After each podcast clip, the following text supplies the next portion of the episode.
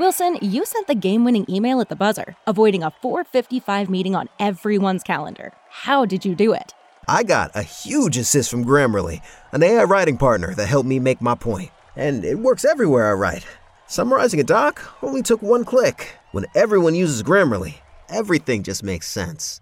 Go to grammarly.com slash podcast to download it for free. That's grammarly.com slash podcast. Easier said, done. Everybody in your crew identifies as either Big Mac Burger, McNuggets, or McCrispy Sandwich. But you're the filet fish Sandwich all day. That crispy fish, that savory tartar sauce, that melty cheese, that pillowy bun. Yeah, you get it every time. And if you love the filet of fish, right now you can catch two of the classics you love for just $6. Limited time only. Price and participation may vary. Cannot be combined with any other offer. Single item at regular price. Ba da ba ba ba. Ladies and gentlemen, please take your seats. The show is about to begin.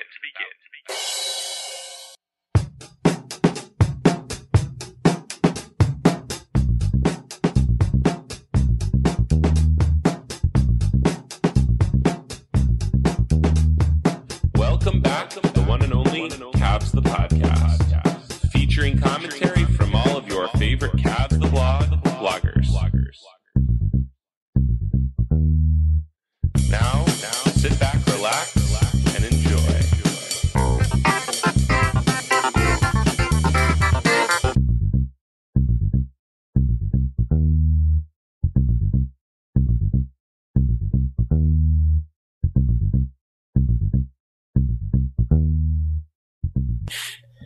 Well, welcome to a post lottery Instapod. Um, I'm Nate for Cavs the podcast. I'm Nate Smith. I'm here with Chris Francis. And, Elijah Kim, baby. big, big 3Z. Instead Uh, of easy, you get it. The beast in the paint. because the Cavs are the third pick. Oh right, Yes. there you go. Yeah, That's good. yeah, I there you like go. that. I like Yeah. that. Yeah, no. Um, it was. So, were you pumped when you realized the Cavs were not in that were going to be in the top four? Oh yeah, I was uh ecstatic. Um I was my night took a little longer. We're recording this a little bit later. I was the one chomping at the bit to record this during the during the live broadcast, and here we are about an hour and a half away, or almost two hours So away from it. happened, So, Eli?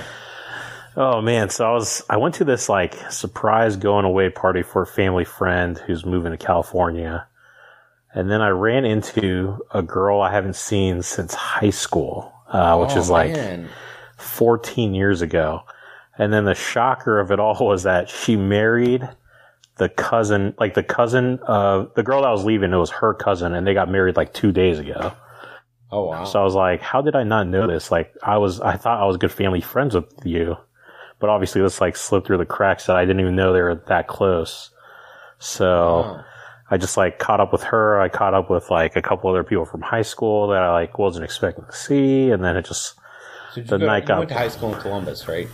Yeah, yeah. I went to high school in the Columbus area. Um, so just the night just went a lot longer than anticipated. Um, It's cool though. so, but it was good. It was good. A good surprise uh, on multitude of fronts. My NBA fandom and uh, my friendship circles. Uh, six degrees of Seabass. So did you uh, did you watch it live at the party? Yeah, I did. I uh, we had a TV on. I asked them to uh, change it to that because I think a lot of people wanted to watch the game too. So you know, it was right before the the Clippers Suns game, which is at halftime, I think, right now. Yeah. Well, But, it's um, third quarter. Okay. But as as Chris and I were noting before the pod started, it's it's been a pretty lackluster game in, in terms of quality of play. It, it feels like both teams are um, kind of running through mud a little bit. So Gotcha. They're pl- both playing not to lose tonight. I feel like Well, from what I, feel saw. like maybe it's just you know Lakes catching up to Phoenix because it's their second game after a long layup, and then you know obviously Lakes catching up to the Clippers just because they've been playing so many nights in a row. So as as uh, Chris noted, it was they started the series less than forty eight hours after. Uh, you know, closing out the Jazz, and it's funny you should talk about being at a party. So Saturday was it Saturday or Friday night? I can't remember which, but I I think it was Saturday night. I went to a party and with my wife and it was a bunch of uh, residents that were graduating, getting their residencies. So almost everybody there was a doctor. So you you know you always feel like the dumbest guy in the room. Um, and then the other side of that is I had spent the first like two hours or hour and a half uh, watching the game on my phone, and then finally the host was like, "Do you just want to watch this on the TV? I get Hulu, I get live sports," and so I was like, put it up there, and I was just that uh, game seven of of Utah and the Clippers was one of the best non Cavs playoffs games I've ever seen. I mean, that was just the, the energy and the shot making and the, just the, the enthusiasm of the crowd in LA was awesome. So, um, and speaking of enthusiasm and crowds, you know, um, so they, they rattle off the top 14, the 14 to 5, and then you're sitting there and it was Toronto and the Cavs and Detroit and who's the other one? Houston. Houston. Houston. Were like what were you feeling in that moment, um, Chris? Well, to be honest, I found out after the fact. Um, I I was actually taking a nap uh, just before the game. Uh, and so I woke up, like first thing I did when I woke up, I checked the, uh, I checked Twitter to find out where we were picking. So it was kind of like a pleasant surprise situation for me. Um, excuse me. Uh, it was a pleasant surprise situation for me. And then, uh, and then, uh, it was full bore into Cavs Twitter and, uh, Cavs the blog. Yeah, no, I was You know? amazed at the amount of enthusiasm. A lot of people we hadn't heard from in a long time were just, you know, heavy in the thread. So I, I'm liking it just from a, you know, a Cavs engagement and Cavs, uh, uh, enthusiasm standpoint. What about you, Eli? Where, where were you when you kind of found out that the Cavs were in the top four? So I gotta be honest. I saw that we are in the top four, and then I kind of got lost in conversation, and then I I looked up, and then I felt like it happened really quick between one through They four. went through it really fast. And I looked up and I'm like, wait, no way. The Cavs already like this already happened because I was like, in my gut feeling, I thought the Toronto Raptors won would have won it because they jumped so far ahead, you know, Right. just psychologically. So I was like, oh yeah, like it's got to be Toronto and like poor poor Detroit, poor Houston, like dropping that many spots. Um, but then you know I looked up and I'm like, oh wow, like the Cavs got third and not uh not fourth, like so. I was pretty ecstatic uh, to see that, and then you know quickly, sure, even quicker than that, the the, the game for Phoenix, uh, L.A. started right after that. So I was just like, oh well, so you know, it's pretty lackluster. were, were you disappointed or excited when you kind of saw the Cavs at three? So, I mean, I think overall, I'm still very excited. Um, as we talked about last night, like four is kind of would have been my one of my least favorite positions in this draft, to be honest. you feel like Um, it's a, a, you know, three deep draft and a big drop off after the third pick. Yeah, I mean, I, uh, like I shared last night, I think Mobley is. It's like you know, Cade and Mobley are my top two clearly, and I like Green a lot, um, maybe more than others. But you know, I'm just Suggs is a great prospect, but the fit is just kind of weird to me uh, for the Cavs.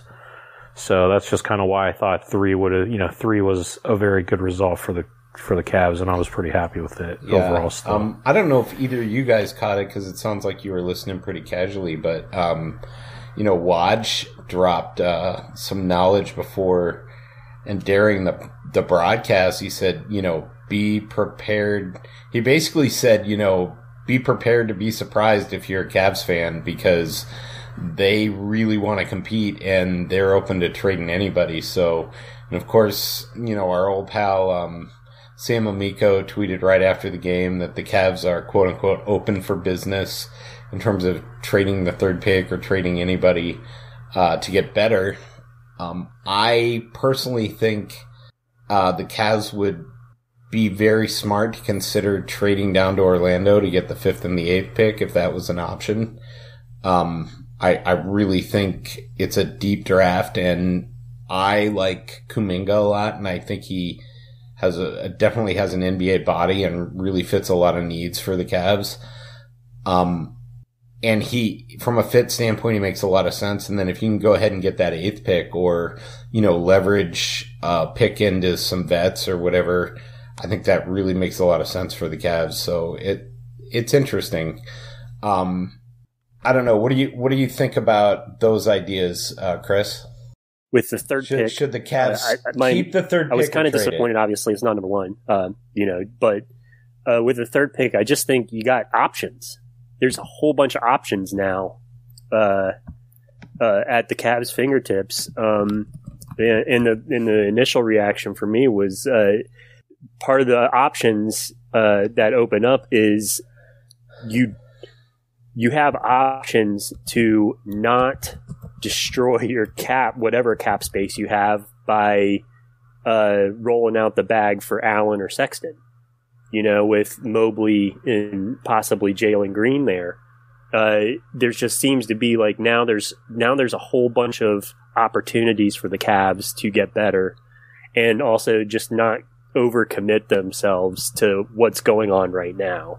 So, you know, I so that was the silver lining of not getting Cade for me. So. Do you, do you think do they keep the third pick to you, or do you do they look to move it, package it for a vet? Um, I think down. What what do you think? I think they're going to keep it just because uh, I I would agree basically with uh, Elijah that it's a three person draft. Um, and that's where stars come from. I, I, discussed it before, you know, just analytical models on the draft. It's the top three that you need to be in to really get a get a franchise guy. And uh, I think they have the best odds to get a franchise. Yeah, right, right, right. Yeah. So I think uh, I think what we're seeing now and with the Woj thing or whatever is uh, uh, I think it's just all like a smokescreen or leverage, you know, to, to get I, I would possibly get something done. True, so. except for the fact that Woj is not wrong very often unless it involves LeBron. you know, that, yeah, that, I mean, that's what gives knows? me pause. The only thing yeah. that he kind of has a big blind spot on is LeBron. Yeah. So. Yeah, I, I, yeah. I mean, and it, that would be wild. That would be absolutely wild. And you know, I, I get why. You know, I don't think any option should be off the table, you know, for the Cavs. So, I mean, I'll, I'll be clear about that. Like, I don't think they should eliminate any possibilities, but I feel like the, I feel like it's pretty safe to just go ahead and take either Mobley or Green, whoever falls. So, uh, or even Suggs, you know, uh, but, uh, it seems like Green is really kind of the preferred candidate there. Yeah. Any, anything to add about that? Are you all in on Green, Eli? Is that your boy, or um, will you be just thrilled with Green or Mobley? Oh, I would be ecstatic if we got if Mobley were to drop to us. Um, I really think that he could be the best player in this draft.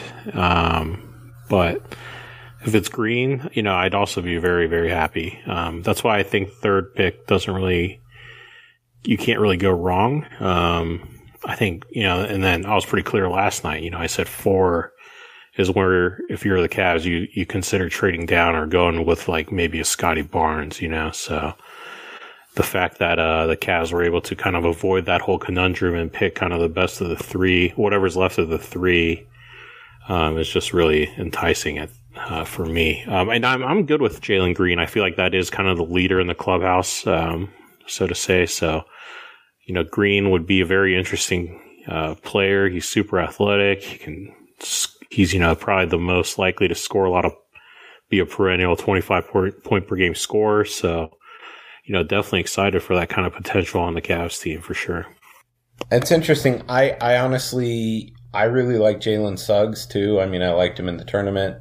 I think he, the only problem with Jalen Suggs is he's really ideally a point guard in the NBA, and he is perfect size to play the point guard. He's a little undersized for the two. I mean, obviously, you know, we're moving to more towards positionless basketball, but I do think a Suggs, uh, Darius Garland backcourt could be really dynamic and featuring feature a lot of playmaking. Um, was it you, Chris, that talked about uh, how good Jalen Suggs shooting off the dribble was in the. Uh, yeah, yeah. It was uh, it was a tidbit that I actually think I got from um, one. It was either Bleacher Report uh, or Draft Express. Okay. Um, yeah, yeah, just like uh, uh, just scouting. They're they're, they're scouting uh, media, and uh, and they had mentioned that uh, Suggs's shooting off the dribble is uh, elite. Basically, that's it, he put up an elite number. It was nearly forty percent off the dribble, which is that's kind of like what you the elite scorers in the NBA. That's what they do. They they they're able to shoot off the dribble, and uh, so and and I was doing a little bit of research on Suggs last night, um, among others, and uh, and I think uh, you know w- w- the reason why I have hope for Suggs is because he was really the offensive engine for Gonzaga. Um, there's uh, two metrics that uh, analytic a- analytic people like, which is free throw rate and uh, usage rate, and uh, he was ranked in the top 10 i believe in usage rate in in his conference as a freshman Yeah. Um, although his conference is garbage. yes it is yeah absolutely that's uh, yeah uh, although i i think supplementing that with what he did i think what became clear in the tournament was that he was by far the best player uh that the, that gonzaga had uh in my Yeah. opinion as far as uh guys that could translate to the nba And he also seemed to me like a guy that would be very well served to have a lot of NBA quality players around him, and the talent around him wasn't nearly as good as it would be at Gonzaga. right. And I don't know if you guys are watching this Clippers game, but um, Jay, uh, Patrick Beverley just basically frickin' headbutted Devin Booker in the nose, um, trying to guard him, and there's blood all over Booker's face and all over Beverley's forehead and his uniform, and now Booker's going back to the locker room. So it was a pretty ugly scene. Yeah, God, I hate Pat Beverley. I'm sorry. Like, I like him, but I think his shtick, he, he's kind of become a parody of himself. yeah. Well, I mean, uh, I, I, it's the Russell Westbrook incident that really turned me, hacked me off. Like, come on, guy. You know, like took a took a guy's knee out on a on a BS play. Which, yeah, I, you know, I, that was a while ago, so I don't remember it that much. But I hated the Thunder at the time, so it was hard for me. to oh yeah, well it was it was a, a situation where Russell Westbrook was calling a timeout in the half court, and uh, Beverley went no, for I. I yeah, remember it. Yeah, I just yeah. yeah, yeah. it, it so, was kind of it was kind of garbage. So you know, Yeah. pivoting back to uh, something that we talked about yesterday is, of course, Eli was, and it seems like old news now, but the Ben Simmons discussion yesterday, Eli emailed and basically said, "Yeah, I wish I'd have been able to stay on and argue with you." And so, you know, Eli and uh, Ben Worth, both in the uh, in the email thread, came out big time in favor of supporting Ben Simmons. Um, you know, if the if the Cavs had an opportunity to get him, and and I'll just kind of summarize a little bit from what Ben was saying, and and Eli, you can weigh in here in a second, but I I you guys are swaying me, so I'm gonna I'm gonna just give some tidbits here. So yeah, Ben said he'd happily put himself on record saying he'd trade for Simmons in a effing second. He uh, he said he, you know we're looking at a very bad stretch of you know his career right now for the bubble. If he goes back to sixty percent, it's a huge positive, and he had a couple terrible weeks. Um, and and you know Doc kind of hung him out to dry too. But the other thing was, you know, in that game, Embiid kept giving the ball away, and you know, it really was uh, Doc throwing Simmons under the bus to kind of save his bacon. Uh, so we're we're a little bit down on on Simmons for sure. Um, and he said, you know, playing George Hill and Dwight Howard lost him the game, uh, as well as Embiid's eight turnovers had a lot more to do with the loss than than Simmons. Uh, so he thinks, you know, and we talked about this a little bit last night. Simmons is a Giannis light, um, and he would play really well in a different situation. Um, but the problem is, is they need to move Jarrett Allen for a four or five that could shoot, and you know, hope Love can still be a real ball player. Um, it, it'd be interesting. And then, kind of my follow up take on that was, well, if you're doing that, maybe you, if you got a shot at a Mobley, you bring in a Mobley and you trade. I, I think I had a three way deal of Jarrett Allen going to the Kings and then Buddy Hield and Collin Sexton going to uh, the Sixers for uh, Simmons. So, you know, rebut. Feel free to follow up or rebut Eli. Uh, you know, both on what you know Chris and I talked about last night, and and you know, kind of what I just went over. Yeah, I mean, given obviously the situation has kind of changed drastically, right? Like with the Simmons trade, part of it was maybe include this year's pick if you don't get a top five pick.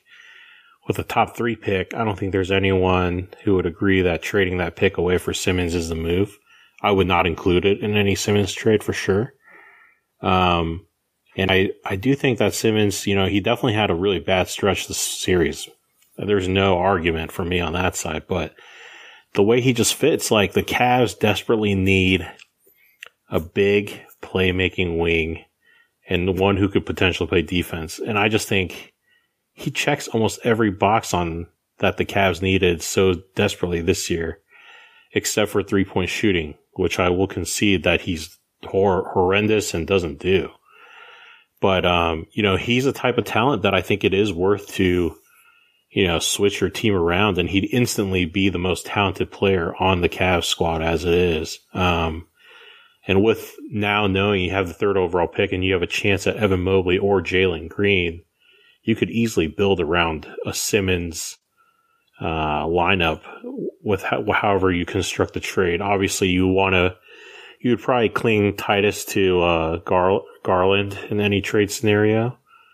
Um, if you could keep Garland in any of those trades, that'd be great. But you know, any lineup with, like Ben pointed out, any lineup with uh, Nance, Garland, Okoro, and Simmons, and now if you add Green, like that's just a super freaky and explosive, just lineup all on all five positions that could. On, on offense know. and conceivably defense too. Correct. Yeah. I mean, those are just, you have at least three guys who I would say are, you know, good two way players with that potential lineup. So I'd be very open to trading the 22, 2022 uh, pick in a Simmons trade. I don't know what the rest of the pieces are. Maybe you give up like Osman.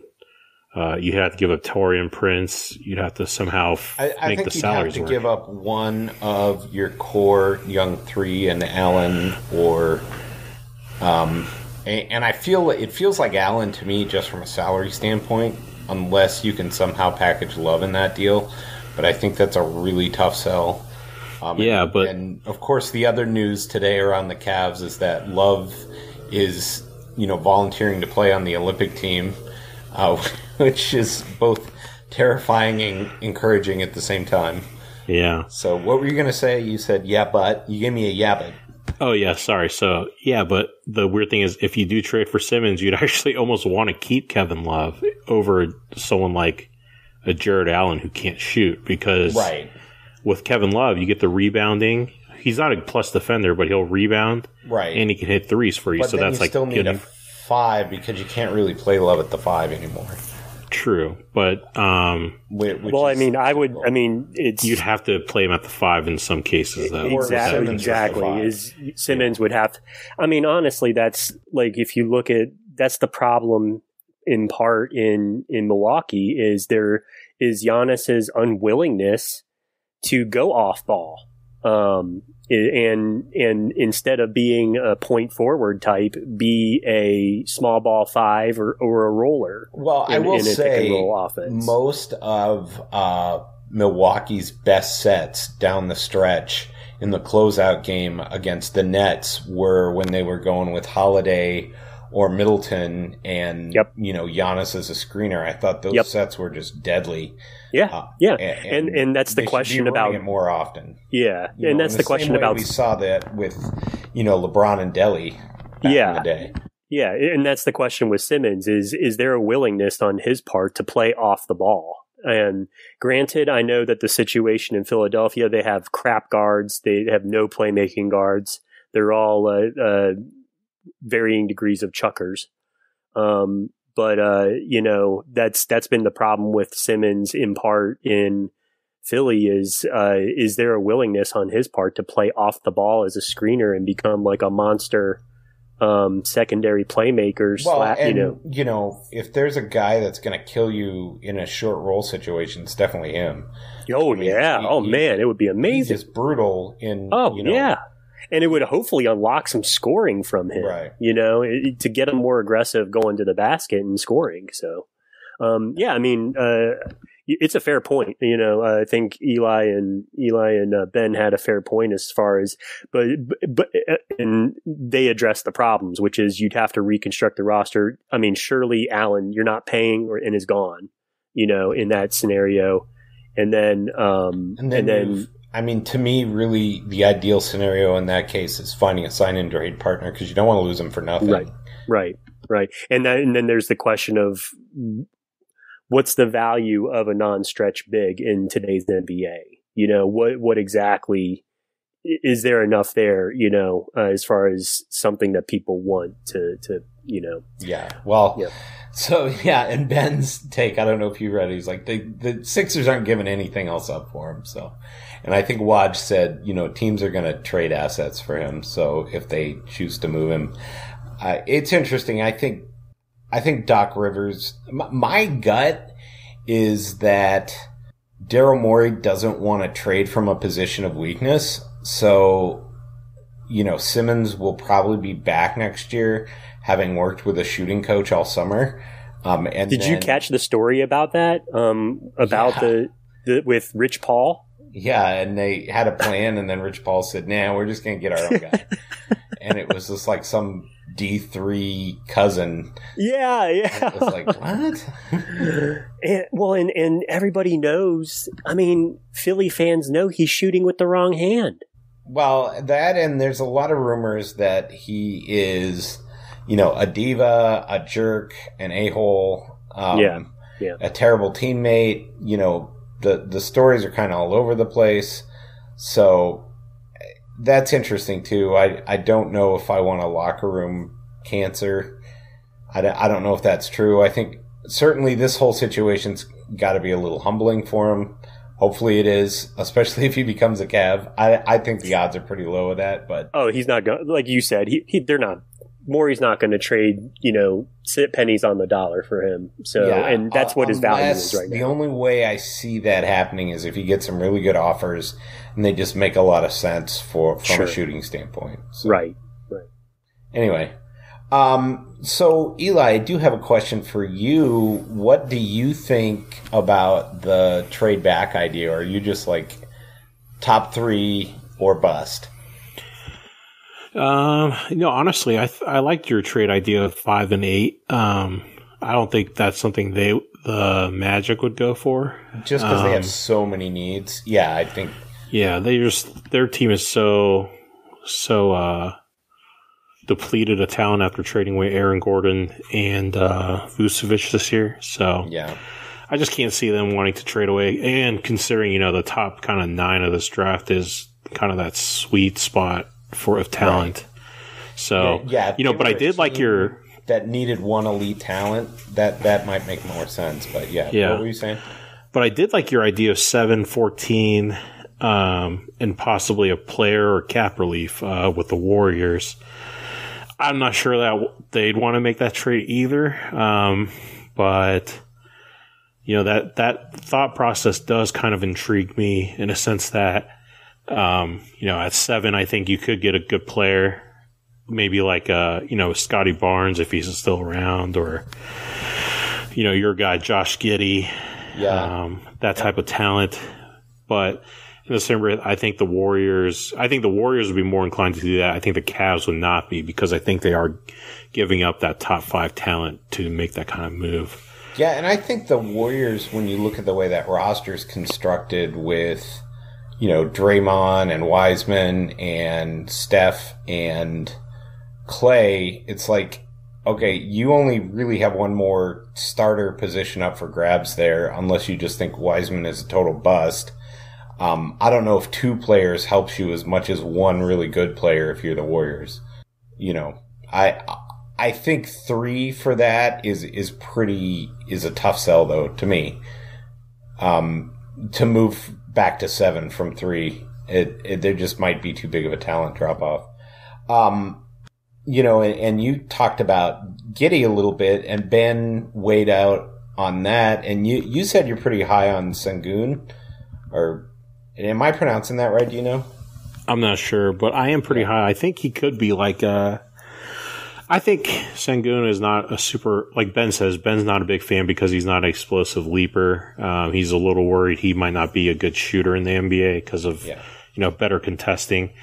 But uh, to me, I'm actually pretty high because he was very good in his league, and his league is better than the Australian league. You know, Yeah. I so mean, I think those are some very clear signs that he could be a good player, um, and it would translate in the NBA. Given, you know, let's be honest, Jokic did not look good um, when he played in his in the Euro League, um, but obviously not everything is the same or equal. But his shooting, I think, can translate, and he could. He, you know, the, ironically, the comp that a lot of people give Sengun is a Kevin Love, who already has a three pointer, and you know, you just get a 20 year old Kevin Love. Um, that's someone that, you know, would be pretty intriguing in the seven, you know, mid to late lottery slot. Yeah, and he's definitely taller than Kevin Love. You know, you know between six ten and six eleven, where Kevin Love is between six eight and six nine. So, um, yeah, I'm I'm intrigued by him too. But you know, Ben, you know Ben's take on it. I'm just going to read you here. Um, you know, he's underwhelmed by Sengun's athleticism. Um, you know, Giddey's fun. He looks like a superstar from the '60s with his style and high dribble but he he has that natural ball flick with either hand that makes him a really good passer and you know bodes well for touch uh, in the same way that you know Lamelo Ball did. Um, you know he's really fast, especially going left, but he's kind of got a weird mechanic where he finishes better um, going left with the right hand because he jumps better off his right leg, which is weird. Um, and he does have a bit of a floater, but he's not a great finisher or shooter right now, and don't know if he's going to be for a while. His shot does look a little mechanical. He doesn't have that super quick release that Mel- Lamelo had, and Lamelo's mechanics were kind of jacked up, but his release was very hard to block. Um, but you know, defensively, thinks uh, you know could be an average player, but doesn't have that real low base and might have a hard time moving laterally. Um, but you know, he's he's kind of mad on him. Um, I I like him a lot, but I definitely got to do more research. Um, you know, Sengun to me or Sengun to Ben, as you said, not absurdly long or a three point shooter, and you know, he's a good post player, but he doesn't have that two footed explosiveness. And you know, if you're just getting a Jusuf Nurkic, uh, who might be a good comp for him, you know, is that a guy that you want to base your draft around in a draft like this? That's a that's a tough sell. So Yeah, and yeah, let me just add on a little bit more to Sengun. Um, you know, he was the he was the MVP of the Turkish league, and obviously, like there are Mm-hmm. a lot is of MVP, which is a quality league for sure. very good league, and he's only you know he he's, he's still 18 years old, so there is part of a projection on Sengun, and uh, you know I think that's why people who love him will point to those things. He could be the you know like a a guy that comes in and you know focuses on being elite at shooting threes, getting rebounds, and you know eventually add the passing and the more defensive chops as he gets older because you know his physical tools could still get better you know as an 18 year old Well, So- and then of course there's the whole thing about you know Euro players have tended to be more skilled both offensively and defensively. You know, Mark Cuban talks about they draft Euros because they know how to rotate on defense. Whereas a lot of American players they never get taught anything till college about that. Um, you know, and I I definitely you're you're selling me a little on Sengun and and I want to look at him more. Uh, the fact that he's only 18 is is really eye popping to me. You know, we all talked about it one time. Uh, I don't know if Luka Doncic is athletic enough or explosive enough, and that just seems like a totally silly argument right now when he kind of never was in an NBA weight training program, and also, you know, everything that's gone on in the last year is super weird. Anyway, um, he's definitely an intriguing prospect. The Cavs would be a really nice fit for him for having uh, a fellow con- uh, countryman and Cedi Osman there um, to kind of you know or orient him to the league. So it certainly would be an interesting fit. And and you got to think a guy like that would be there at seven, but the other side of that, if you if you do a seven and fourteen, like who do you get from the Warriors, there's not a lot of guys on that squad outside of, um, you know, their big four that are are all that intriguing. You know what I mean? Yeah. Oh yeah, I yeah I agree. There's not there's not a lot of talent. Um, you know, besides their four guys that are slated to start right now. Yeah, exactly. So, um, I don't have. I don't know. What are you looking forward to? You know, in terms of valuation and researching and everything coming up in the draft in the next few weeks. Uh, when is the draft, Eli? Uh, I actually don't know this off the top of my head right now. Let's see. Man, here. you are disappointing me. I I, I know. Usually, I know. You are This on is top of it normally. Chris, do you know? Uh, it is July 29. July 29th. Okay. a month month Yeah, away, little, little, little five weeks away. Yeah. Yeah, and that. Yeah, there's there's going to be a lot of crazy NBA news between now and then for sure because Free know- agency starts on July 1st, right? Is that still true or is that not no, true? that can't be true because we're still playing. We're still going to be playing the playoffs on July. oh, 1st. yeah, you're right. You're right. My bad. I forgot this is, that the schedule's still screwed up this year. Yeah. Okay. Um, are they doing free agency before the draft again? I don't know. That's what I was just curious about. Uh, The draft is first this year. Okay. Okay. Yeah. And and that that honestly, well, they did the free agency after the draft last year too, didn't they? Yeah, yeah. It's just the like NFL the that switched it up, right? correct, correct. Yeah. And, and to me, it really doesn't make sense to do free agency before the draft in the NBA. Uh, mainly, yeah, mainly because it's easier to trade. I don't know. It's so weird. Everything's weird. um, so any crazy news that you feel like is going to happen before the, uh, the draft shakes out? Or does it just all depend on how these, these final four teams shake out in the playoffs? Uh, Eli? I, I think uh, I think a Ben Simmons trade will still happen. Honestly, I think that, uh, wow. Before the draft or after? I th- I think it'll happen like at least before free agency. Um, or or in I- conjunction with free agency? yeah, and I think um, I really think it, it probably won't be the Cavs, but I do think like a team like the Blazers just makes so much sense where you can trade like CJ McCollum uh, for Ben Simmons. I think, and obviously more surrounding pieces. Yeah, And I think that's a good fit for both teams, to be honest, because the Blazers are horrendous on defense. And yeah, they, that, that's not the worst fit. Um, my, yeah, that's a tough one though to me, just because like, why are you taking the ball out of Dame's hands and not adding shooting? Feel, you know, you you almost like you need three and D, not playmaking and D on that team, but yeah. But um, I, th- I do think there will be a Ben Simmons trade uh, Okay. between now and the, the draft, or in conjunction with the draft. Okay. And uh, what about uh, i- i- what about uh, anything with these four teams that are left? Or you think you know whatever happens, they they've they're satisfied with their season, then they're coming back next year. Oh, I think Kawhi is going to stay with the Clippers. I think uh, Chris Paul is going to sign the the richest deal for the oldest player in NBA history. Probably like three years and like a hundred million or like a hundred twenty million or something like that. Yeah, that's gonna be Maybe not MJ 120. contract. Maybe like uh. You think he stays Yeah. with Phoenix, or you think he's gone? Oh, I think I think he has to stay. I think he'll do like a three year, hundred million dollar deal with him or something like that to come back. I, I think there is not. I I think there's a 25 percent chance he just goes to the highest bidder. I I could see that. Like the Knicks, the Knicks, would be an interesting. Yeah, it would make so much sense for him. Um, although I, I, from what I understand, he does not want to be on the East Coast because his family's all in LA.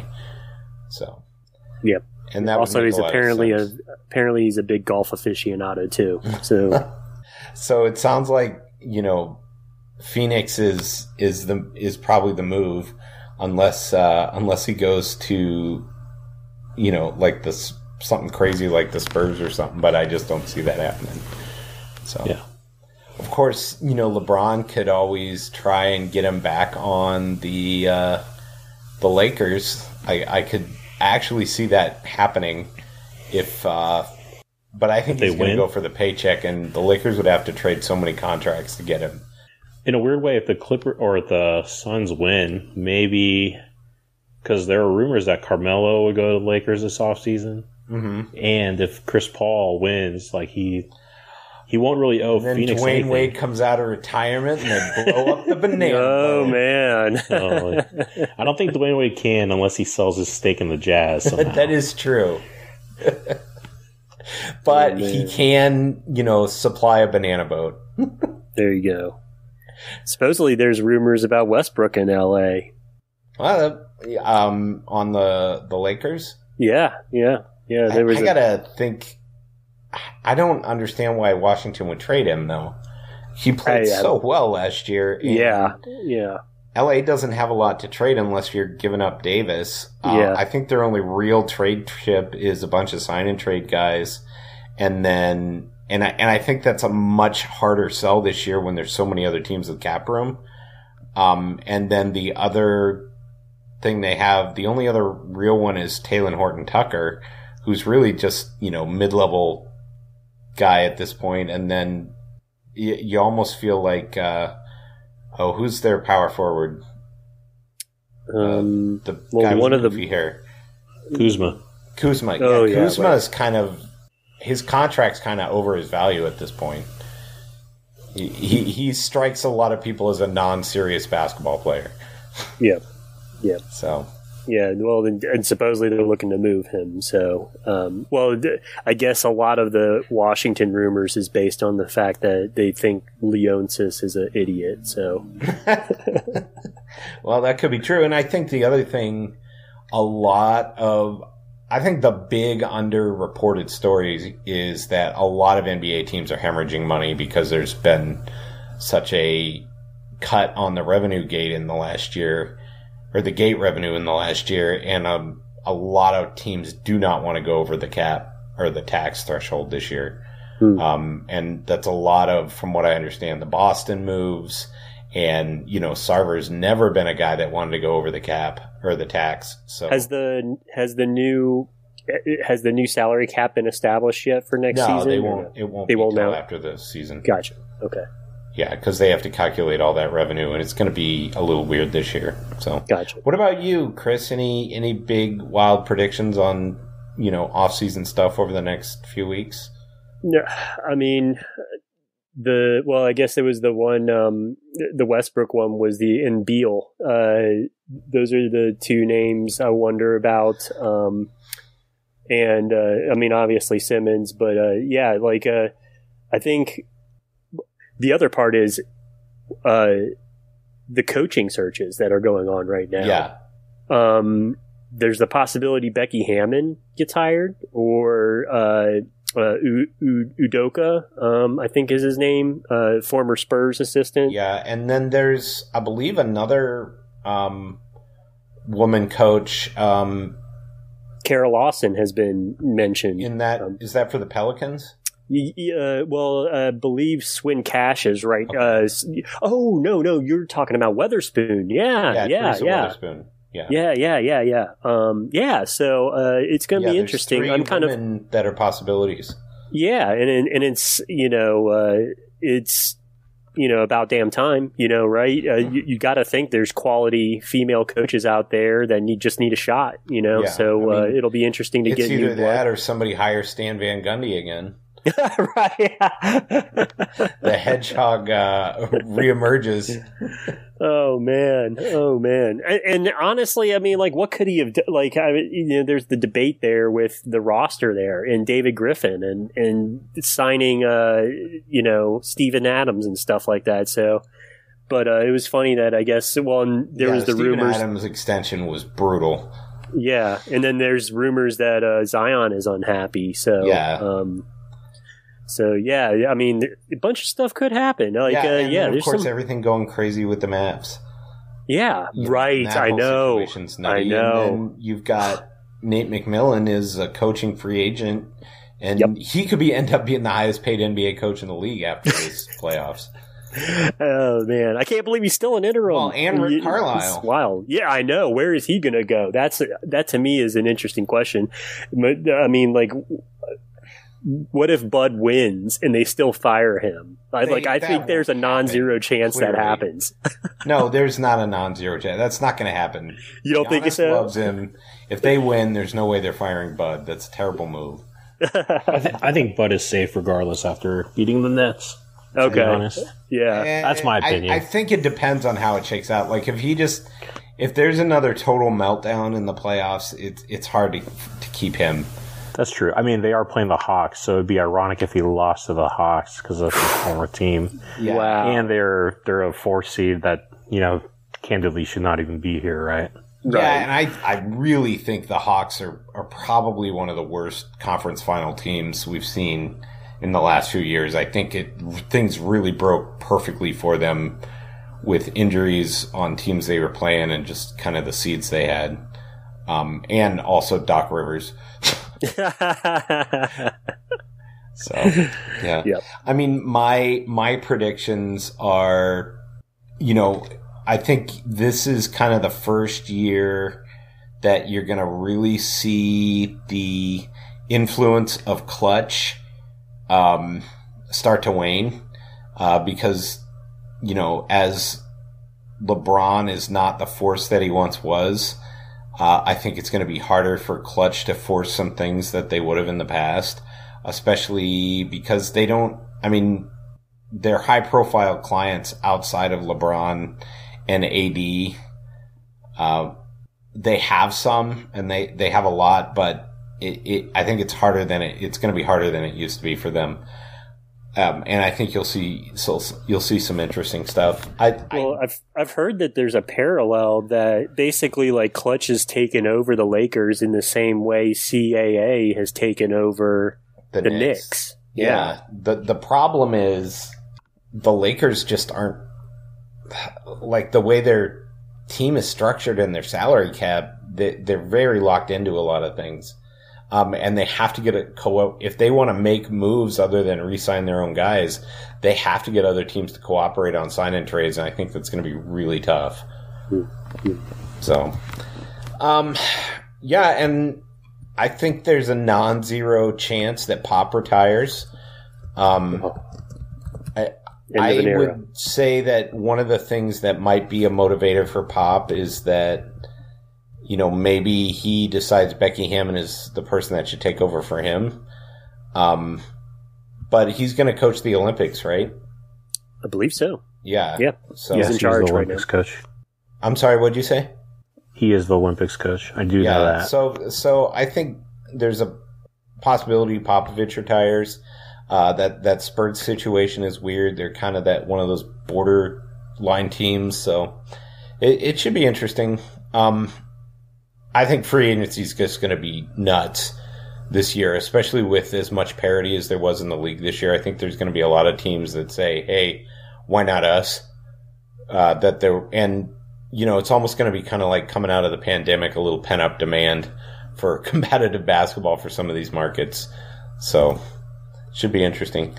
Um, in terms of the Cavs, uh, what do you think of the Kevin Love signing up for the Olympic team move, uh, Chris? I like it honestly. Uh, he needs to play. You know, uh, he didn't play hardly at all this year, um, so I think it's an opportunity for him to just play basketball, um, get into some kind of game shape, and hit the ground running for next year. Also, um, just find joy in playing the game. I mean, it's it's got to suck for him, you know, playing around guys that basically don't know what the heck they're doing, you know, and and to be put into a you know situation where you're playing, you know, with the with the elite of the NBA. So um, you know, find some joy in playing the game and and honing his craft and you know um, just uh, hit the ground running because I mentioned in the uh, roster review article, you know, I think there's mutual incentive there for him to play well um, and for the Cavs to get him to play well so that there's trade opportunities or, you know, or just successful basketball to be played, you know? So, um, yeah, I mean, it certainly would help to improve his defense if it, if it, if it works out well. And yeah. Yeah, I hope he's healthy and you know he gets in the weight room and all that stuff. So yeah, yeah. So yeah, yeah. Why, I, I worry not? about calves in the uh, on the Olympic team though. yeah, yeah. I mean, that, it is scary. I, I, you're, you're totally right. It is scary. So yeah. What about you, Eli? Are you positive or negative on that? Oh, I'm I'm pretty positive. I mean, worst case scenario, if he gets hurt again, like that's what he's that's what's unfortunately happened to him the last two years in Cleveland. So it wouldn't come as a surprise. Um, you know, I think there's, you know, only upside that he could show himself. And candidly, I think him getting even selected to be, you know, worthy of committing to the 12 man roster is pretty, pretty worth, noteworthy of itself. So hopefully Great he gets point. the opportunity to shine and, you know, at least rebound really well and make a lot of open threes for the squad because a lot of teams play zone against the U.S. to yeah, prevent and, easy and dunks. a big that can shoot, and he his passing, you know, from the high post is definitely something that can help a team. So I, hopefully it's good for his mental health. Yeah, and I think that's all we really have aside from you know Kobe. Koby Altman's now a busy man and has had a big smile. It it just amazes me just how much fortunes turn on just completely random events. you know, and the perception of luck uh, is definitely definitely an odd differentiator in the NBA. Uh, very different from the MLB and uh, the NFL. It, it you almost feel like some of these guys are blessed or cursed, and there's really no validity to that. It's just random chance. Yeah, so. yeah, yeah. You got to be lucky. You got to be lucky to win. So yeah. So Eli, you didn't get to uh, pitch anything last night. Anything you want to pitch? Uh, any any good stories other than you know being at a party and all that? Oh, let me think here. Um, I don't really have anything. What any PS5 games you've been playing? You know, honestly, this is kind of kind of nerdy, but um, I've been listening to a lot of Kevin O'Connor. I don't know if you guys know who that is. He's with the Athletic or uh, not oh, yeah. Athletic he's with the the Ringer, and he's you know Bill Simmons guy. But he plays a lot of Call of Duty Warzone, and he's pretty open about it. I'll just be honest. I've also been on the Call of Duty Warzone scene these days. It's definitely a very addicting game. Um, so is that to, like a team FPS? No, so it is an FPS, but it's actually a battle royale. Oh, um, oh, okay. Yeah, so you can play in teams though, teams of up to four. Um, it can be a pretty toxic environment because uh, you usually play with randoms unless you have a squad. So, but communication is very important in the game, just like it is in life. So it's a very uh, fun, fun and entertaining game. And this is coming from the guy who's not married or has a serious girlfriend. So communication is key.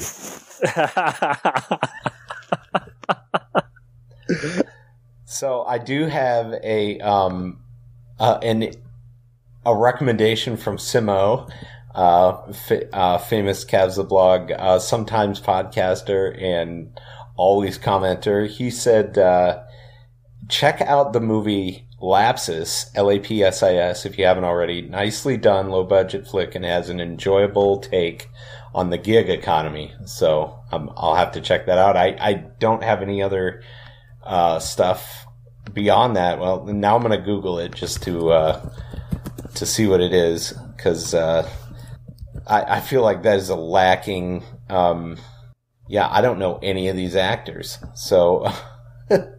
but I guess it did come out this spring, um, and it is a uh, science fiction flick. Uh, it looks like a low budget, minimalist science fiction. So, um, Dean Imperial plays Ray Maselli, a working class Queens man who quits his baggage delivery job and starts working for Cabler, a global company that hires people to walk through depopulation centers, unspool links of cable, and plug them into giant black cubes.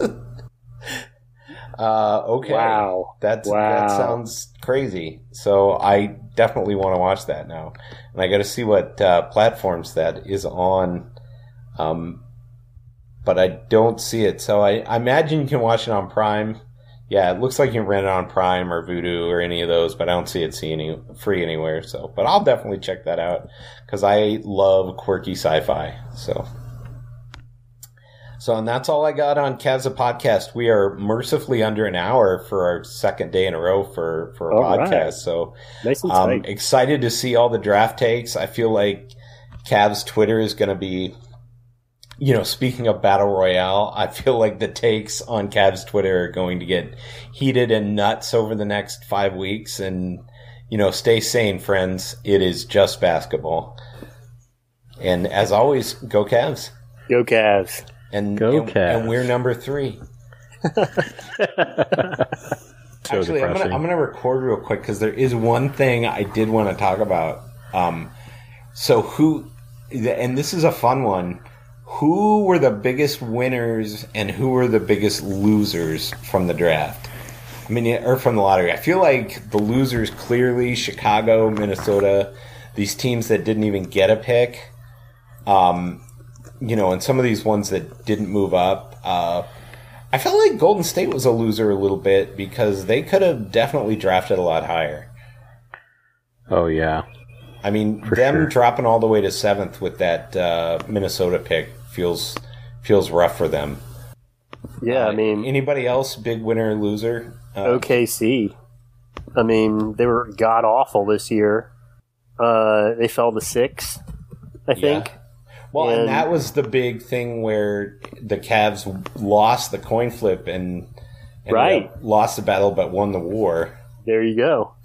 There you go. Yeah, absolutely. So I think OKC with all their, I mean, like there was so much to do. Like, oh my God, they have a million picks and everything. Well, you know, th- well, and actually, you guys were talking about, you know, trades or whatever.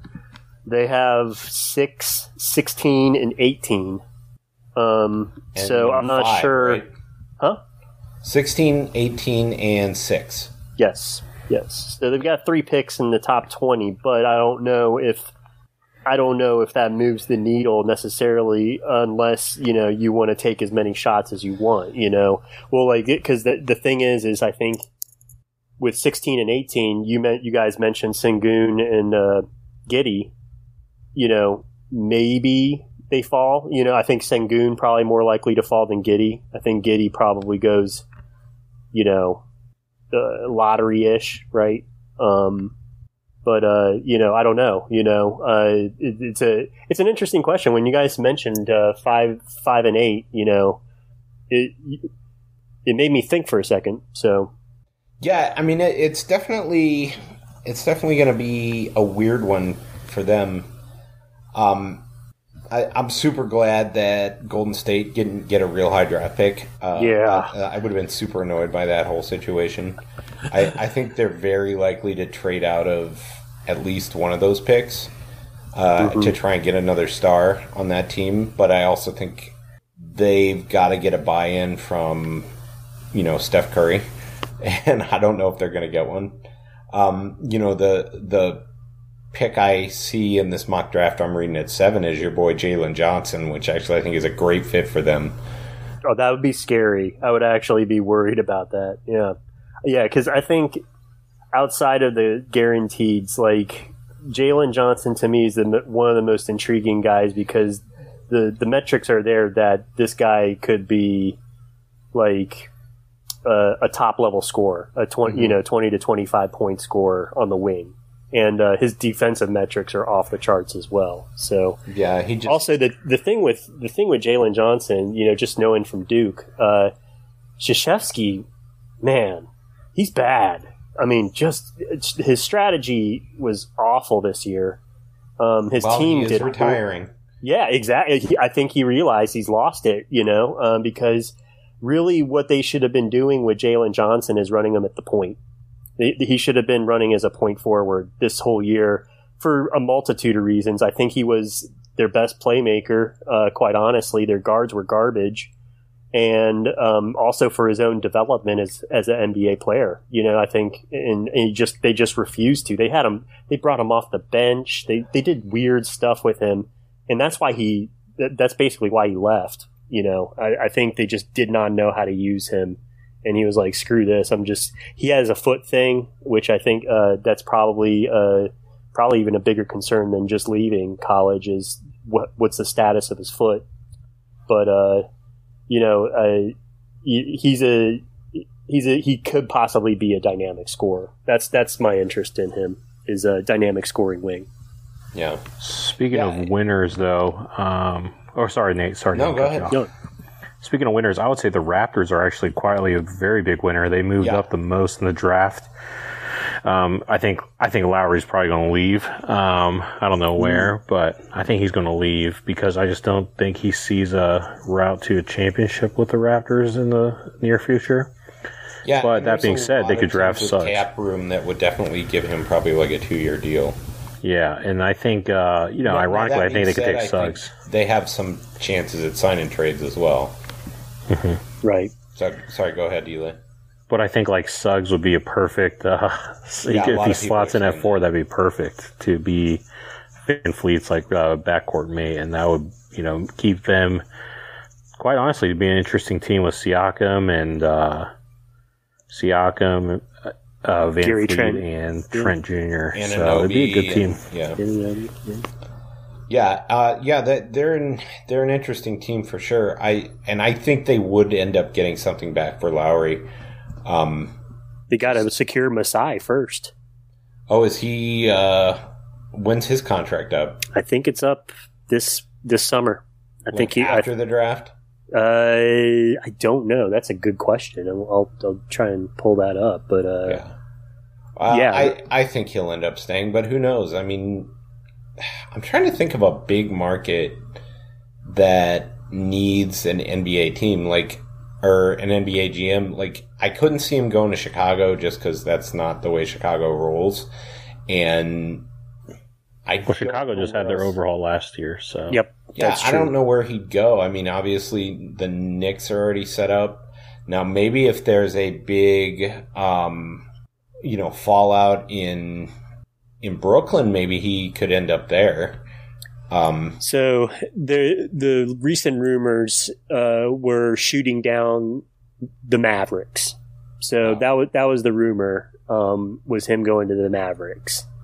interesting. Um, but supposedly that's not going to happen, according to you know this one. Uh, it's a fan site, you know, and also the fact that I mean, basically, and they're saying the reason why is because Cuban meddles. oh yeah, So he would do- he would not want to be in that kind of situation. yeah, that's Um, interesting. Yeah, yeah, um, yeah. I mean, I don't. I mean, like, God, Maybe Houston, but I just can't see him working for Fertitta. Right, right. And Fertitta's guy, uh, you were speaking about money troubles. I guess he's like uh, he's like poster boy number one. Oh, for sure. I mean, yeah, he bought the team. Like, literally, there's a question of how much of the Rockets are owned by the Fed's toxic asset program. um, because he literally bought that team with uh, junk bonds.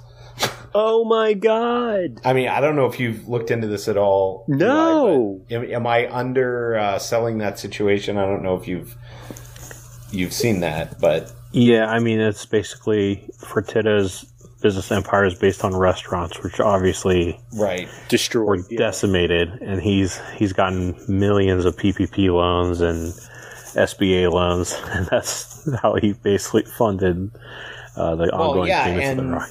So many of his businesses were purchased with bonds, um, Yeah. and you know, finance debt, and even it, it was super weird. Like, there's a fantastic TrueHoop piece where they basically research why in God's name the NF, NBA ever let Fertitta buy a team because they never should have because he has you know he isn't they actually got better offers, and for some reason they they sold the team to him. So I don't know.